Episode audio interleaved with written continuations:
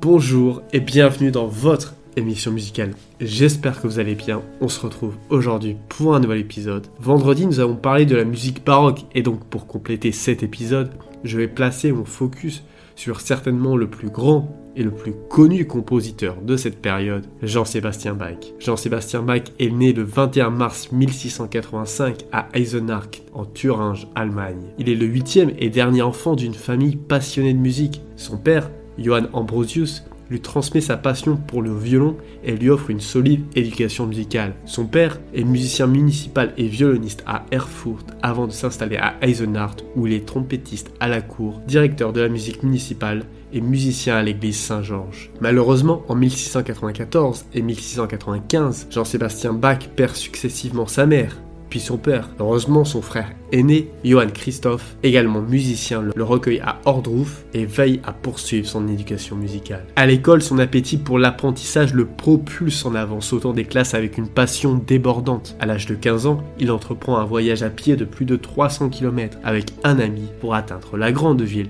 de Lüneburg. Là, il est admis dans la Manécanterie, prestigieuse d'une école religieuse réservée aux jeunes garçons pauvres doté d'une belle voix. Ses talents y sont reconnus et en échange des cours gratuits à la Michael Schule où il doit participer à la chorale de l'église Saint-Michel. Jean-Sébastien Bach a une voix de soprano et peut donc suivre gratuitement la scolarité dans cet établissement. La bibliothèque dont on conserve le catalogue contient plus de 1000 œuvres musicales dont celles de Monteverdi, Pachelbel et Lassus. C'est à cette époque que Jean-Sébastien Bach se rend fréquemment à Hambourg, parcourant à pied les 50 km pour écouter les grands maîtres tels que Johann Adam Reinken sur les meilleurs orgues. Il assiste peut-être aussi au concert organisé par le comte von Hegg sous la direction de Johann Matheson ou Reinhard Kaiser où l'on donne de la musique italienne. En 1702, il occupe le poste d'organiste à la Jakobkirche de Sangerhausen. Cependant, le choix du conseil de l'église est dénoncé par le duc Johann George de Saxe, qui a son propre candidat Johann Augustin Cobelius, lequel reprend le poste de Bach en novembre 1702. En mars 1703, selon un document,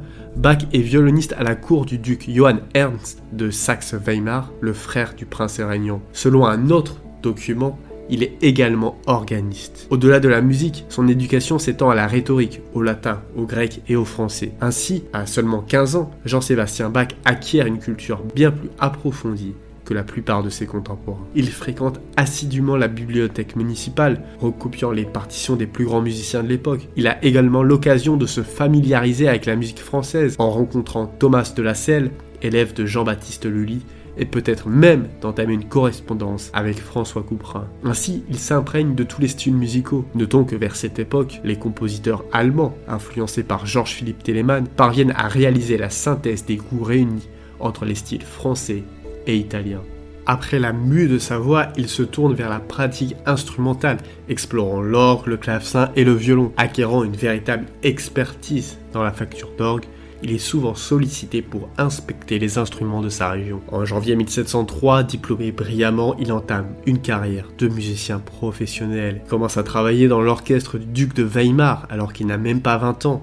Il se forge une réputation de virtuose à Arnstadt et décroche un poste d'organiste qui lui laisse du temps pour composer, comme par exemple la petite fugue en sol PWV 578 qui montre déjà son talent musical.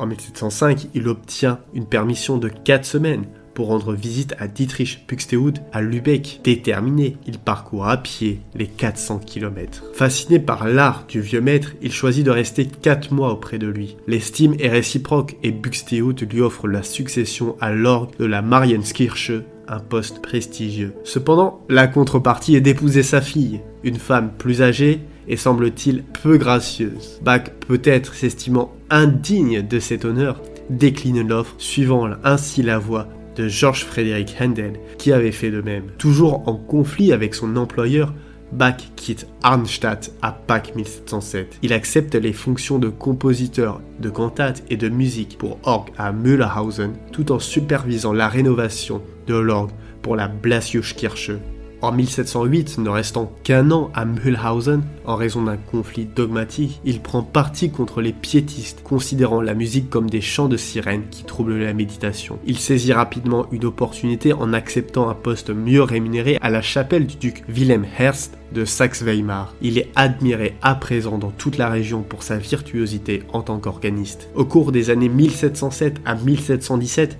il compose une quantité impressionnante de musique, incluant la cantate Actus Tragicus BWV 106, la plupart de ses œuvres pour orgue, le concerto italien BWV 971,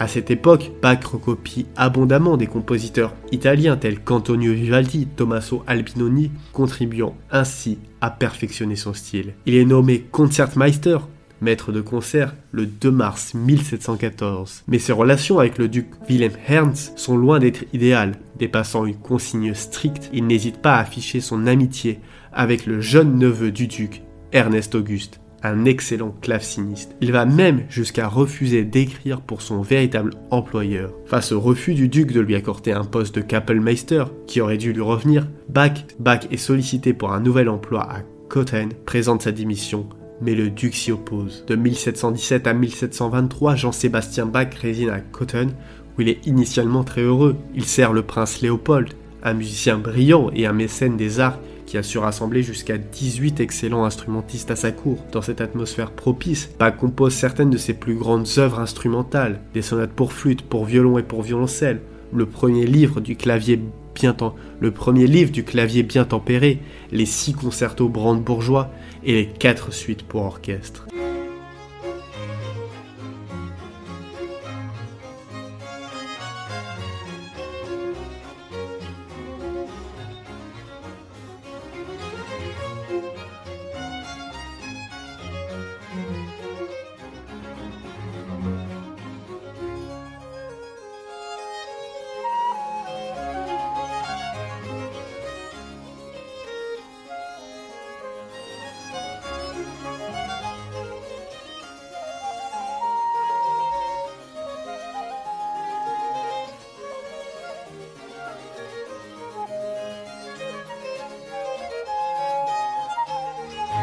Cependant, un événement tragique va bouleverser sa vie. En juillet 1720, alors qu'il rentre d'une station thermale accompagnant le prince, Bach apprend la mort de sa femme. Profondément affecté, il hésite un an et demi avant de se remarier. En décembre 1721, il épouse Anna Magdalena, une jeune chanteuse excellente musicienne, dont il est l'aîné de 16 ans. Malgré cela, Bach envisage de quitter Cotton, une ville chargée de souvenirs, d'autant plus que le prince Léopold perd également sa femme et se remarie. La nouvelle épouse du prince, peu sensible aux arts, semble détourner son mari de la musique. Pour Bach, c'est le moment de changer d'horizon. Il postule pour un poste d'organiste à la Kattenrinnenkirche de Hambourg, mais c'est un candidat moins talentueux qui obtient la position. Apportant quelques pièces sonnantes et trébuchantes à l'église en question, Bach sollicite également le puissant margrave de Brandenburg en lui envoyant un recueil de ses meilleures œuvres concertantes. Enfin, il se porte candidat pour le poste convoité de cantor de Leipzig qu'il obtient en 1723 où il passera le reste de sa vie, soit plus de 25 ans. Bien rémunéré que Cotton, le poste à Leipzig n'est pas de tout repos pour Bach. Il doit fournir de nombreuses partitions pour les églises, composant une cantate chaque dimanche, et enseigner la musique, le catéchisme, le latin dans les deux écoles ecclésiastiques de la ville. Il n'a de cesse d'éviter cette dernière corvée. La grande œuvre de cette période, c'est la Passion selon Saint Matthieu en 1727.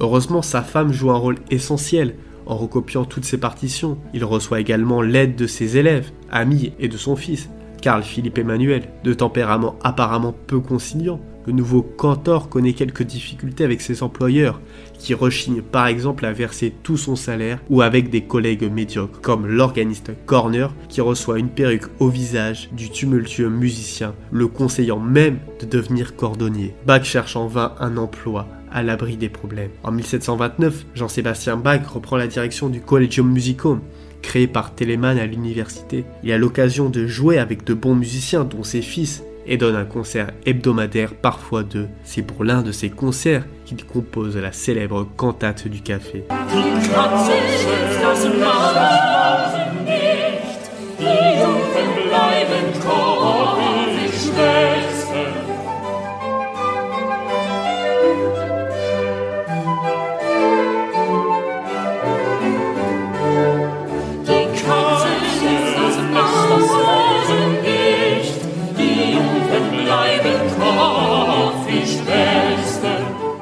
En 1730, l'école Saint-Thomas bénéficie d'un nouveau recteur, Gessner. Un changement de philosophie s'opère. La musique acquiert une place plus importante, les charges extra-musicales de Bach s'allègent, et il dispose d'un excellent effectif, le Collegium Musicum de Leipzig, pour interpréter ses œuvres. En 1734, Gessner est remplacé et les conflits reprennent, mais s'atténuent lorsque Bach est nommé à titre honorifique compositeur de la cour de Saxe en 1736. Pendant cette période, sa vie est riche. Pour les réunions musicales du café Zimmermann, il écrit des cantates profanes et transcrit des œuvres anciennes. Il fréquente souvent l'opéra de Dresde, où son fils Carl Philipp Emmanuel est organiste. C'est à Leipzig qu'il compose la majorité de ses œuvres sacrées, cantates, passions, oratorios. Il est dans cette phase de sa vie où, comme le dit Forkel, son premier biographe, il ne pouvait toucher une plume sans produire un chef-d'œuvre. L'offrande musicale est l'un des monuments que Johann Sebastian Bach lègue à la postérité, témoignant de sa souveraine maîtrise du contrepoint. Et si on doit citer d'autres œuvres importantes de cette période,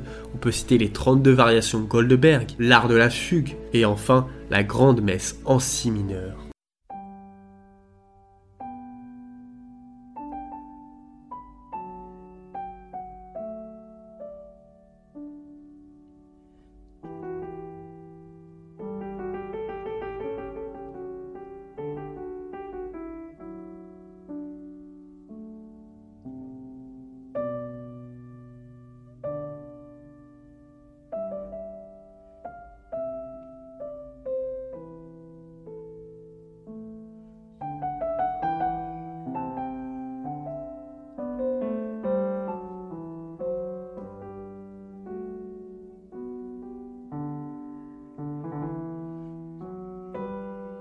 À partir de 1745, Jean-Sébastien Bach perd progressivement la vue et les opérations tentées par le prétendu chirurgien John Taylor en mars et avril 1750 ne font qu'empirer les choses. C'est complètement aveugle que le musicien décède le 28 juillet 1750. Sur son lit de mort, il dicte à son gendre un choral d'orgue intitulé Seigneur, me voici devant ton trône. Bien que relativement peu connu de son vivant et quasiment oublié à sa mort, Jean-Sébastien Bach est aujourd'hui universellement apprécié. La liste des compositeurs qui s'y sont référés est longue. Mozart a changé son écriture après avoir découvert son œuvre. Beethoven s'en inspire dans tous ses passages fugués, et évidemment le célèbre Ave Maria de Gounod, qui a été écrit en se basant sur le premier prélude du clavier bien tempéré.